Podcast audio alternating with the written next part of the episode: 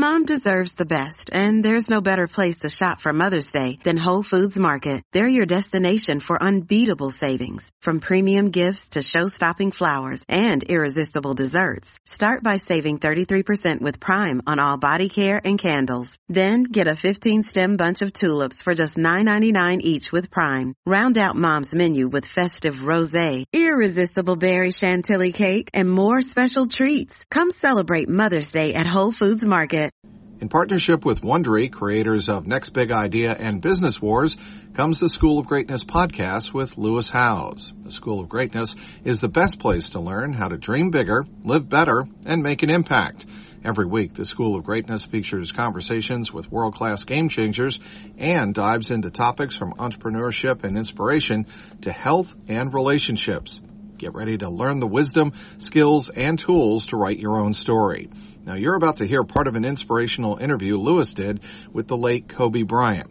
In a special conversation, the basketball legend opened up about overcoming failure, staying humble, and reaching for excellence in everything you do.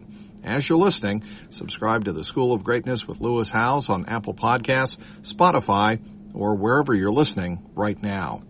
Hi, my name is Lewis Howes, and I want to give you a quick clip from an interview I did with the amazing Kobe Bryant. This is one of my favorite interviews I've ever done, and I've done over 900 episodes on the School of Greatness podcast. And I had such an honor and a privilege to sit down with this icon, this legend, not only in sports, but business and as a father.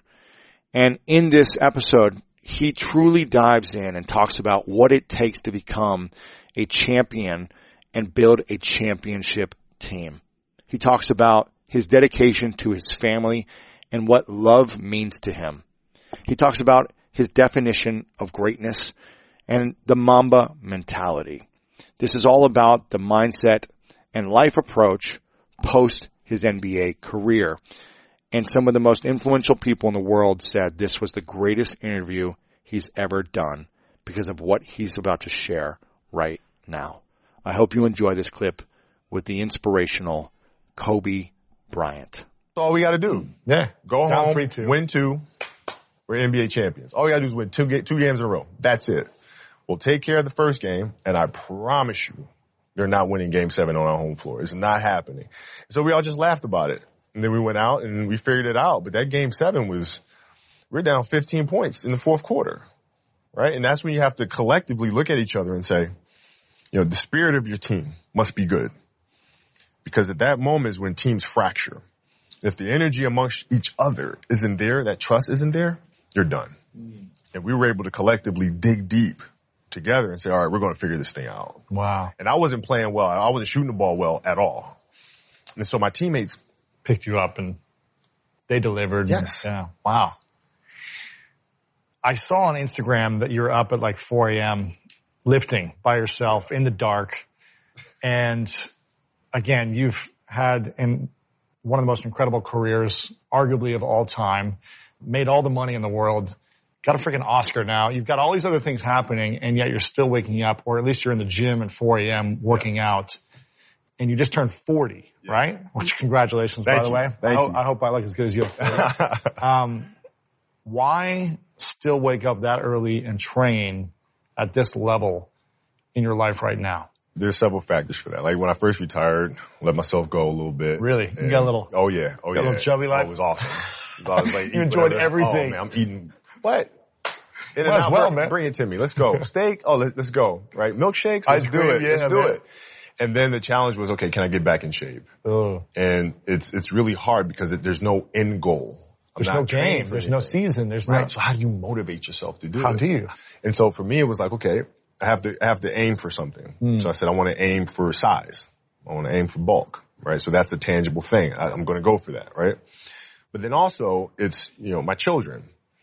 Cause like, you know, your kids can't see how hard you work. You go to the office, I come in the studio, they don't really see the effort, right? So how can we teach our children what it means to work hard? Well, you do it through training. So when I get up in the morning, my daughter goes with me. 4 a.m. 4 a.m. My 15 year old goes with me. She goes with me before school and it becomes a daddy daughter thing. That's cool. She just got a permit. So she drives in the morning. It becomes a cool thing, right? But through that process, she understands the value of hard work and things taking time. And the same thing with my 12 year old, right? She practices every day, right? And so it's through those behaviors is where I find the motivation to do mm. it. Mm. And what brings you the most joy right now? Being with my family. Really? That is, man, that is the most fun.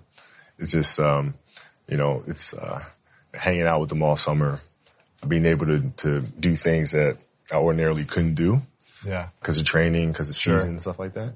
So being around them and watching Bianka grow up, because there are a lot of things that I missed with Natalia and Gianna because I was playing. So being there every day with them is so much fun, man. So uh, it brings me the most joy. That's amazing. And what does, what does love feel like for you? What does love feel like?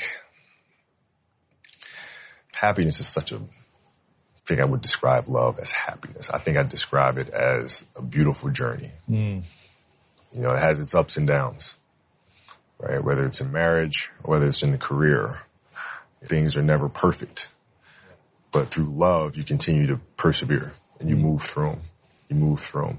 And then through that storm, beautiful sun emerges. Yeah. And inevitably another storm comes. And guess what? You ride that one out too.